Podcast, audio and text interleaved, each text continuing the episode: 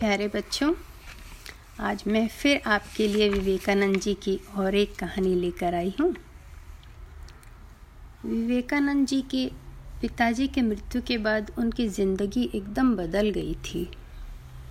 उनके पिताजी अचानक हार्ट अटैक अर्थात हृदय के आघात से उनकी मृत्यु हो गई थी। और उनके पिताजी काफ़ी खर्चीले थे इसलिए उन्होंने कभी कुछ बचत नहीं किया। उल्टा उनके ऊपर कर्ज था। अब सारे परिवार की जिम्मेवारी विवेकानंद जी के ऊपर आ गई। विवेकानंद जी, जो कि उस समय नरेंद्र के नाम से जाने जाते थे, नौकरी के लिए ऑफिसेस का चक्कर लगाना शुरू किए। पर कहीं काम नहीं मिला। सब जगह अपमान मिलता था। कई कई दिन तक उन्हें भूखा रहना पड़ता था।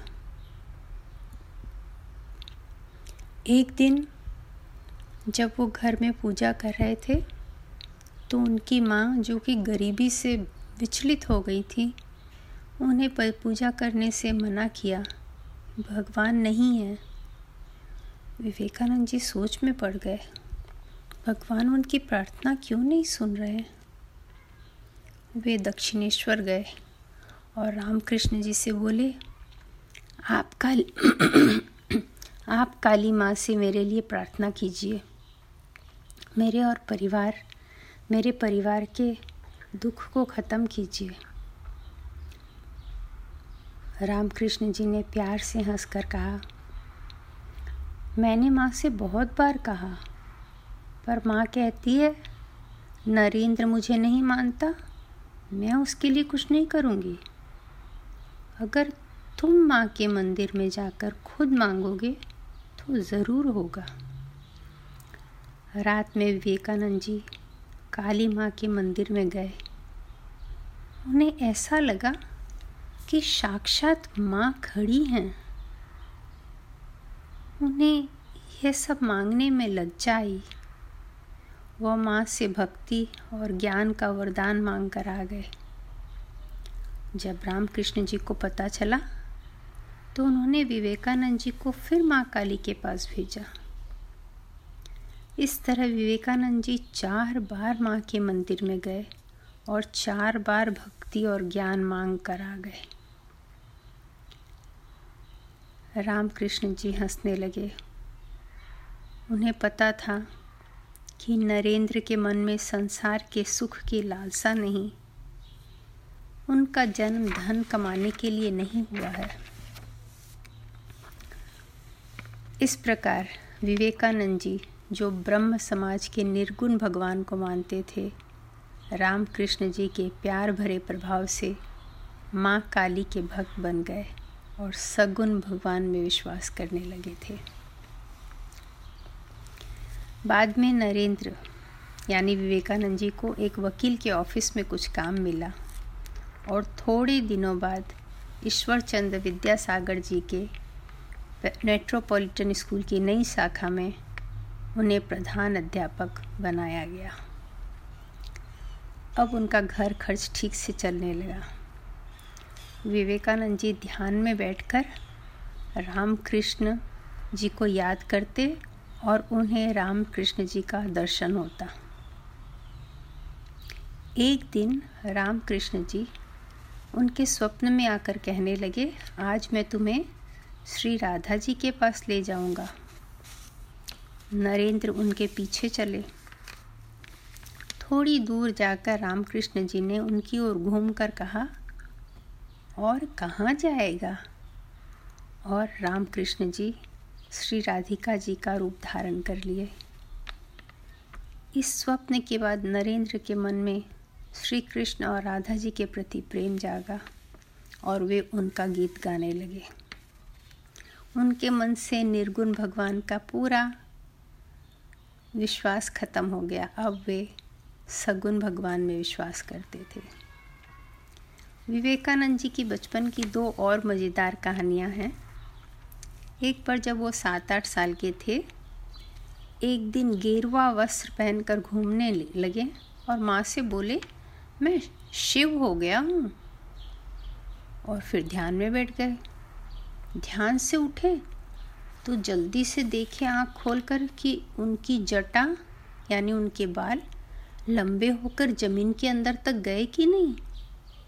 फिर माँ के पास जाके बोले, माँ, सन्यासी लोगों के जटा जैसे लंबे होकर ज़मीन के अंदर चले जाते हैं, मेरे अभी तक नहीं गए। तो उनकी माँ ने कहा वो कुछ घंटों में नहीं होता है, कुछ वर्षों में होता है। और एक मज़ेदार घटना है, जब वो पंद्रह सोलह साल के थे। वे जाति प्रथा में तनिक भी विश्वास नहीं करते थे। उन्हें ये सब बातें अच्छी नहीं लगती थी कि किसी का हाथ का छुआ हुआ नहीं खाना और ब्राह्मण कायस्थ के हाथ का नहीं खाएँगे, हिंदू मुसलमान के हाथ का छुआ नहीं खाएँगे। ये सब बातें उन्हें बिल्कुल तर्क संगत नहीं लगती थी। और उन्हें पाखंडी ब्राह्मण और पुजारियों से बहुत चिढ़ थी और सबके सामने उनको वो रोकते थे कि तुम इनसे मत, इनकी बातें मत सुनो, ये गलत बात कर रहे हैं, वो तर्क संगत नहीं है। एक नरेंद्र के पिताजी वकील थे तो उनसे मिलने बहुत सारे मुवक्किल आया करते थे। तो उन्होंने बैठक में कई सारे हुक्के रखे थे सब अलग अलग लोगों के लिए। एक दिन नरेंद्र सभी हुक्के में मुँह लगाकर गुड़गुड़ाने लगे। उसके पिता ने पूछा, ये क्या कर रहे हो? उन्होंने कहा, देखना चाहता हूँ। जाति न मानने से क्या होता है? उन्हें इस बात पर बिल्कुल भरो, विश्वास नहीं था कि दूसरी जो, दूसरी जातियों के लोगों को एक दूसरे को खाने पीने को छूने से कुछ नुकसान हो जाएगा। और वो इस बात पे बिल्कुल भी विश्वास नहीं करते थे। और हमेशा उन्होंने ये समाज में सुधार लाने की कोशिश की थी। पिताजी के मृत्यु के बाद नरेंद्र रामकृष्ण जी के बहुत समीप आते गए और रामकृष्ण जी से बहुत कुछ सीखने मिला उन्हें। अद्वैत बात पूरा उन्होंने रामकृष्ण जी से सीखा कि हर चीज़ संसार में भगवान की ही बनाई हुई है और वो सब में भगवान ही है। रामकृष्ण जी के गले में कैंसर था। विवेकानंद जी ने उनकी बहुत देखभाल और सेवा की और 1986 में जब विवेकानंद जी 23 साल के थे, रामकृष्ण जी का निधन हो गया। उसके बाद नरेंद्र और उनके दोस्तों ने मिलकर राम कृष्ण जी के मठ को बनाया और उसमें वहाँ उनकी पूजा भक्ति होती थी। उनके सामान वहाँ रखे गए थे और उनके भक्त लोग जिन्होंने संसार को त्याग दिया था, वो वहाँ रहते थे, संन्यास लेकर और कुछ लोग उसको चलाने का पैसा देते थे। विवेकानंद जी को लगा सिर्फ़ यहाँ रहकर पूजा भजन करने से मैं रामचंद्र, कृष्ण जी के जो उनके दिए हुए सारे मैसेज हैं, उसको मैं फैला नहीं सकूँगा। तो वो उन्होंने पूरे भारत में भ्रमण करना शुरू कर दिया। दो साल तक वो भारत में भ्रमण करते रहे और हर एक जगह जाकर महाराजा, राजा, नवाब सबसे मिलते रहे। और सबको जो उनके राज्य में कमी थी और जो भी सुधार हो सकता था उसके बारे में उनको बताते रहे, सभी लोग उनकी बातों से बहुत प्रभावित होते थे। और बाद में वो कन्याकुमारी तक गए। अठारह तिरानवे में, मई महीना में स्वामी विवेकानंद जी पानी के जहाज़ से अमेरिका के लिए रवाना हुए। शिकागो में सितंबर महीना में, उसी साल 1893 में, सभी धर्मों का एक बहुत बड़ा सम्मेलन होने वाला था। जब वो पहुँचे वहाँ तो उन्हें पता चला कि उनको वहाँ भाग लेने के लिए कोई परिचय पत्र चाहिए। उनके पास ऐसा कुछ था नहीं। और जो आवेदन देने की लास्ट तिथि थी, वो भी ख़त्म हो चुका था। तो उन्होंने भगवान की इच्छा के ऊपर छोड़ के सब बात को और बॉस्टन की तरफ़ या रवाना हो गए। उनके पास पैसे भी नहीं थे। यात्रा के समय उनकी भेंट एक महिला से हुई, जो उन्हें अपने घर ले गई और हार्डवर्ड यूनिवर्सिटी के ग्रीक के प्रोफेसर, बहुत विख्यात प्रोफेसर से उन्हें मिलाया, जो विवेकानंद जी के बातों से बहुत प्रभावित हुए। और उन्होंने सम्मेलन के संचालकों में से एक के नाम ये पत्र लिखा कि देश विदेश से आए हुए सभी वक्ता से यह सन्यासी ज़्यादा योग्य बोलेंगे और इन्हें बोलने का मौका ज़रूर दें।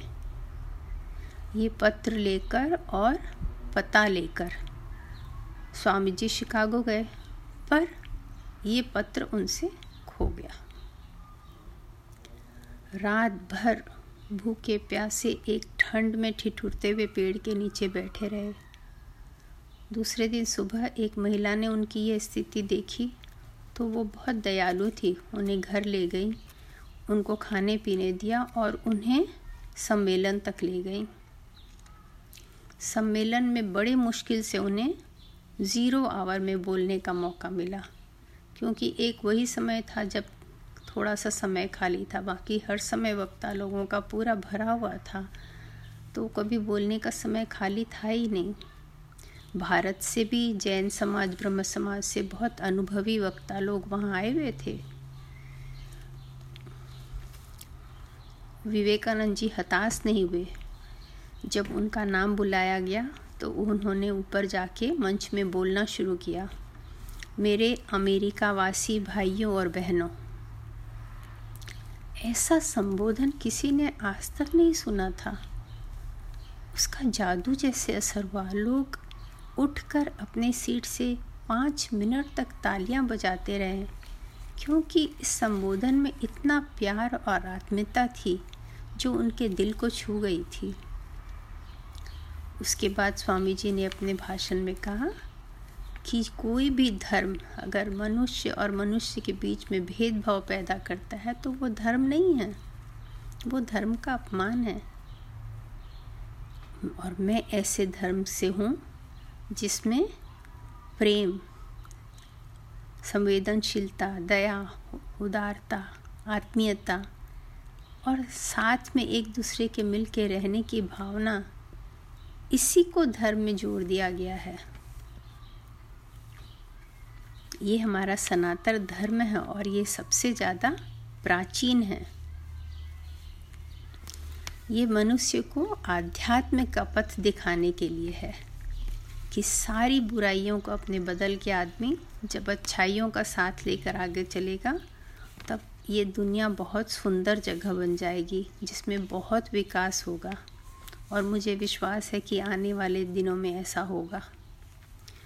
उनकी ये भाषण सुनकर सब लोगों को बहुत बहुत अच्छा लगा। पूरे अखबार में दूसरे दिन उनका फ़ोटो और उनके भाषण के बारे में बहुत तारीफ़ें छपी। दूसरे दूसरे शहरों से और दूसरे दूसरे देशों के आए हुए लोगों ने उन्हें निमंत्रण दिया अपने देश में आकर धर्म की चर्चा करने, बोलने के लिए। और उसके बाद विवेकानंद जी बहुत सारे दूसरे शहरों में और देशों में जाकर बोले भी और रामकृष्ण मिशन का उन्होंने काफ़ी जगह संगठन भी किया। इस तरह वो जिस उद्देश्य से जन्मे थे, उस उद्देश्य को उन्होंने पूरा किया। उनकी जीवनी से बहुत सारी सीख मिलती है। उनकी जीवन की और बहुत सारी छोटी छोटी घटनाएँ हैं, जिनको मैं कहानी के रूप में कई बार फिर से सुनाऊँगी। और उनचालीस साल थर्टी नाइन ईयर्स की बहुत छोटी उम्र में वो फिर स्वर्ग सिधार गए। आज यही कहानी ख़त्म होती है। आशा है आपको अच्छा लगा होगा। बाय बाय बच्चों।